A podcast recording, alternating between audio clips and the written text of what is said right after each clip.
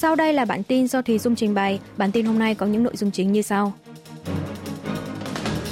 Các địa phương Hàn Quốc đón đợt lạnh đầu đông. Nhà đầu tư nước ngoài tiếp tục bán ròng hơn 2,3 tỷ đô la Mỹ cổ phiếu Hàn Quốc trong tháng 10. Hàn Quốc dự kiến phóng tên lửa đẩy vũ trụ nhiên liệu rắn trên vùng biển Jeju cuối tháng 11.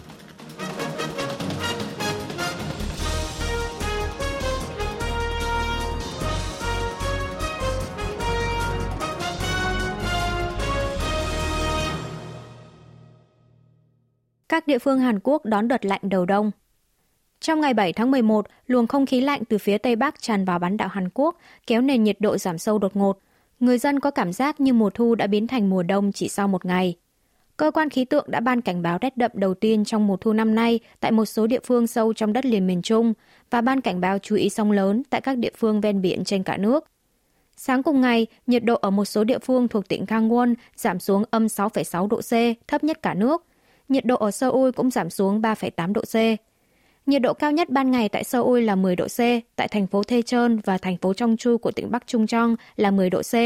Thành phố Gwangju là 14 độ C, thành phố Daegu là 15 độ C, trời vẫn lạnh dù vào giữa ban ngày.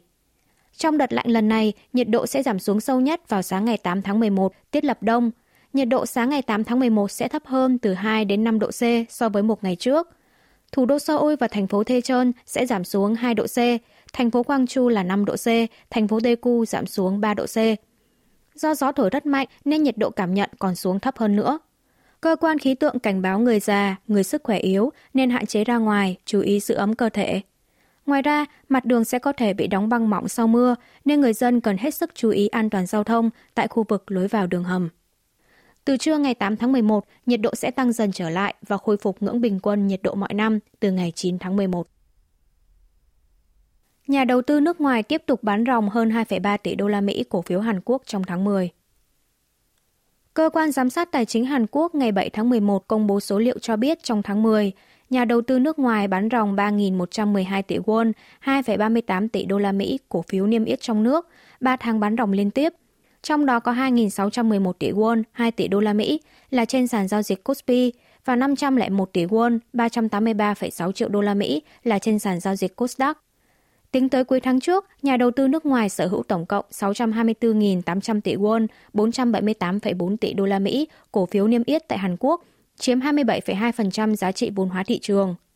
Tính theo giá trị sở hữu thì lượng cổ phiếu nằm trong tay các nhà đầu tư nước ngoài đã giảm đi 38.900 tỷ won, 29,8 tỷ đô la Mỹ so với một tháng trước. Tại thị trường trái phiếu, nhà đầu tư nước ngoài đã thu hồi ròng 696 tỷ won, 532,9 triệu đô la Mỹ trái phiếu niêm yết, trong đó mua ròng 5.199 tỷ won, 4 tỷ đô la Mỹ trái phiếu và tất toán 5.895 tỷ won, 4,51 tỷ đô la Mỹ trái phiếu đáo hạn. Trong một tin liên quan khác, Sở Giao dịch Chứng khoán Hàn Quốc lúc 11 giờ 48 phút 53 giây trưa ngày 7 tháng 11 đã kích hoạt cơ chế sai ca, tạm dừng giao dịch bán ra trong vòng 5 phút nhằm ngăn chặn biến động thị trường do chỉ số sàn giao dịch Kosdaq sụt giảm mạnh. Trước đó, trong phiên giao dịch ngày 6 tháng 11, sàn giao dịch chứng khoán Hàn Quốc đã phải lần đầu kích hoạt cơ chế sai ca với các lệnh mua vào sau 3 năm 5 tháng do chỉ số Kosdaq tăng vọt. Sau khi lệnh cấm bán khống được thực thi toàn diện từ ngày 6 tháng 11, thị trường cổ phiếu sau một phiên tăng vọt chưa từng thấy đã giảm tới hơn 3% chỉ sau một ngày, khiến thị trường cho rằng không còn hiệu quả từ lệnh cấm này. Hàn Quốc dự kiến phóng tên lửa đẩy vũ trụ nhiên liệu rắn trên vùng biển Jeju cuối tháng 11. Vào ngày 30 tháng 12 năm ngoái, Viện Nghiên cứu Khoa học Quốc phòng Hàn Quốc đã phóng thử nghiệm lần 2 thành công tên lửa đẩy vũ trụ sử dụng nhiên liệu rắn tự phát triển. Sau khi tách tầng thành công, tên lửa đã bay được lên độ cao 450 km. Quân đội Hàn Quốc đặt mục tiêu dùng tên lửa này để phóng vệ tinh trinh sát siêu nhỏ lên quỹ đạo tầm thấp cách trái đất 500 km cho tới năm 2025. Được biết, quân đội sẽ tiếp tục phóng thử nghiệm tên lửa đẩy vũ trụ sử dụng nhiên liệu rắn từ vùng biển phía nam đảo Jeju trong cuối tháng này. Quân đội sẽ bố trí một xà lan giữa biển và phóng tên lửa từ đó. Một điểm khác trong vụ phóng thử nghiệm lần này đó là tên lửa sẽ được lắp cả động cơ đẩy tầng 1. Đây sẽ là vụ phóng thử nghiệm cuối cùng, trong đó tên lửa được gắn một vệ tinh đơn giản để xác nhận tính năng liên lạc, kiểm chứng lực đẩy, năng lực điều khiển, độ ổn định quỹ đạo của vệ tinh. Một nguồn tin chính phủ tiết lộ trong vụ phóng này, tên lửa có tải trọng nhẹ, lại được gắn động cơ đẩy tầng 1 có lực đẩy mạnh, không cần thiết đưa tên lửa lên độ cao quá lớn, nên tầng 2 không được lắp vào tên lửa. Nhà nghiên cứu Yang Úc thuộc Viện Nghiên cứu Chính sách ASEAN chỉ ra rằng, mặc dù Bắc Triều Tiên đề ra kế hoạch tham vọng để dẫn đầu ở lĩnh vực vũ trụ, nhưng trên thực tế, nước này sẽ khó đạt được kế hoạch đề ra mà đang ở thế bất lợi trong cuộc chạy đua vũ trụ với Hàn Quốc. Về phần mình, người phát ngôn Bộ Quốc phòng Hàn Quốc Chun Ha-kyu trong buổi họp báo thường kỳ ngày 6 tháng 11 thì cho biết, quân đội đang lên kế hoạch và xúc tiến phóng tên lửa đẩy vũ trụ trong năm nay. Mặt khác, quân đội Hàn Quốc dự kiến phóng vệ tinh trinh sát tự phát triển đầu tiên từ căn cứ không quân Vandenberg của Mỹ vào ngày 30 tháng 11 này. Dự kiến trong thời gian tới, quân đội sẽ vừa tăng tốc phát triển tên lửa đẩy sử dụng nhiên liệu rắn, vừa đẩy cao năng lực giám sát, trinh sát quân sự. Doanh nghiệp đóng tàu Hàn Quốc tấn công thị trường xuất khẩu tàu ngầm thế giới. Trong năm ngoái, Hàn Quốc xác lập kinh ngạch xuất khẩu vũ khí cao kỷ lục như xe tăng, pháo tự hành, máy bay chiến đấu hạng nhẹ. Giờ đây tới lượt các doanh nghiệp đóng tàu nhảy vào cuộc đua xuất khẩu, với mặt hàng là tàu ngầm lớp 3.000 tấn chạy bằng dầu diesel. Tàu ngầm này có bệ phóng thẳng đứng, năng lực tấn công ưu việt, thời gian lặn dài nhất thế giới. Hiện tại các doanh nghiệp đang tiếp tục cải tiến để nâng gấp 3 lần thời gian tác chiến dưới nước của tàu. Nhà nghiên cứu Yang Úc thuộc Viện Nghiên cứu Chính sách ASEAN cho biết, nhiều trang thiết bị như hệ thống thông tin chiến đấu đã được nội địa hóa, nên giờ đây doanh nghiệp đóng tàu Hàn Quốc hoàn toàn có khả năng đóng tàu ngầm. Với những tính năng ưu việt như vậy, doanh nghiệp Hàn Quốc đang đưa tàu ngầm này tiến ra thị trường tàu ngầm diesel toàn cầu. Dự kiến nếu trúng thầu, tàu ngầm này sẽ mang về đơn hàng xuất khẩu công nghiệp quốc phòng giá trị lên tới 70.000 tỷ won, 53,6 tỷ đô la Mỹ, cao kỷ lục. Đối với dự án nhập tàu ngầm của Ba Lan, hiện tại công ty công nghiệp nặng Hyundai HD và Hanwha Ocean đã nộp ý định thư tham gia đấu thầu. Ngoài ra, Hanwha Ocean gần đây cũng đã ký kết biên bản ghi nhớ về dự án tàu ngầm với doanh nghiệp Canada. Các doanh nghiệp đóng tàu Hàn Quốc đang dẫn đầu thị trường đóng tàu trợ khí thiên nhiên hóa lỏng thế giới.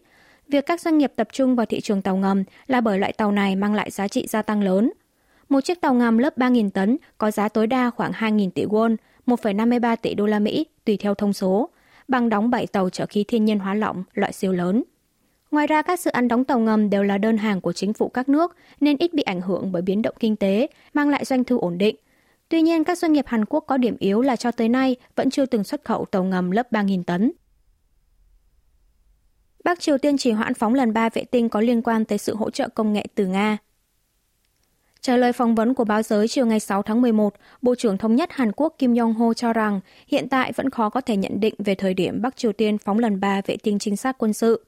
Tuy nhiên có vẻ như nước này đang được Nga hỗ trợ về mặt công nghệ. Bộ trưởng Thống nhất nhận định sau vụ phóng thất bại lần 2 vào tháng 8, miền Bắc đã khắc phục vấn đề kỹ thuật dựa trên sự hỗ trợ công nghệ từ Nga để chuẩn bị cho vụ phóng tiếp theo. Ngoài ra, ông Kim cho rằng Bình Nhưỡng vẫn đang tiếp tục kiểm tra động cơ tên lửa đẩy. Về khả năng con gái Chủ tịch Ủy ban Quốc vụ Kim Jong-un là Kim Chu-e có thể trở thành người thừa kế, Bộ trưởng Kim cho biết con gái ông này đã xuất hiện 16 lần trong các sự kiện chính thức. Rất có thể trong thời gian tới, Chủ tịch Kim sẽ còn tiếp tục đưa con gái tới các sự kiện chính thức để thể hiện ý định cho con gái thừa kế quyền lực. Ngoài ra, việc ông này thể hiện rõ ý định để con gái thừa kế quyền lực có thể là nhằm kêu gọi sự trung thành của người dân hay tầng lớp tinh hoa nước này, củng cố nội bộ. Đảng đối lập thảo luận về việc luận tội hai quan chức cấp bộ trưởng. Đảng đối lập Dân chủ đồng hành đã quyết định sẽ tiến hành thảo luận về việc xúc tiến luận tội Chủ tịch Ủy ban Phát thanh, Truyền hình và Truyền thông Y Đông Quan tại cuộc họp toàn thể nghị sĩ diễn ra vào ngày 8 tháng 11, nhằm truy cứu trách nhiệm của ông này về hành vi thao túng truyền thông. Đảng đối lập nhắc tới việc tòa án gần đây liên tục đình chỉ hiệu lực quyết định bãi nhiệm của Ủy ban Phát thanh và Truyền hình. Trong đó có quyết định bãi nhiệm đối với Chủ tịch Quỹ Văn hóa Phát thanh Truyền hình Kwon Tae-son, cổ đông lớn nhất của đài truyền hình MBC.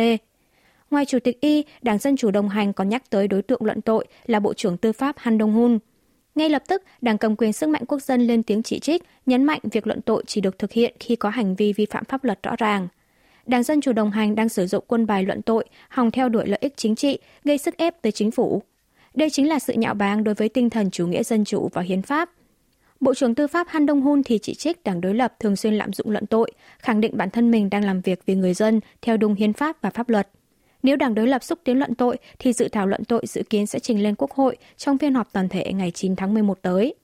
Đảng Sức mạnh Quốc dân có kế hoạch sẽ tiến hành tranh luận không giới hạn, tức sử dụng quyền filibuster, quyền cản trở thông qua một dự luật, và đề nghị Tổng thống bác bỏ dự thảo. 8 ngân hàng đầu tư lớn thế giới dự báo giá tiêu dùng Hàn Quốc tăng 2,4% trong năm 2024. Trung tâm Tài chính Quốc tế Hàn Quốc ngày 7 tháng 11 cho biết, tính đến cuối tháng 10 năm nay, 8 ngân hàng đầu tư lớn như Barclays, Citibank, Goldman Sachs, JP Morgan đưa ra dự báo bình quân giá tiêu dùng Hàn Quốc năm sau sẽ tăng 2,4%, cao hơn 0,2% so với dự báo bình quân một tháng trước. Chỉ có 3 nơi đưa ra mức dự báo thấp hơn bình quân chung là Nomura, USB đều là 2,3% và JP Morgan là 2,2%. Vào cuối tháng 9, các ngân hàng này từng dự báo bình quân giá tiêu dùng tại Hàn Quốc năm nay sẽ tăng 3,4%. Tuy nhiên tới cuối tháng 10, các ngân hàng đã nâng dự báo lên 3,5%. Nhận định của các ngân hàng đầu tư lớn cũng phù hợp với dự báo của Ngân hàng Trung ương Hàn Quốc BOK. Tháng 8 vừa qua, BOK đưa ra dự báo giá tiêu dùng năm nay sẽ tăng 3,5% và năm sau tăng 2,4%.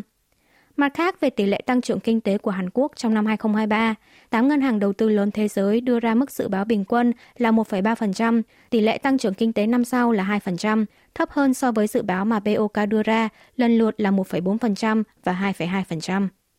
Quý vị và các bạn vừa nghe xong bản tin của Đài Phát thanh Quốc tế Hàn Quốc KBS World Radio.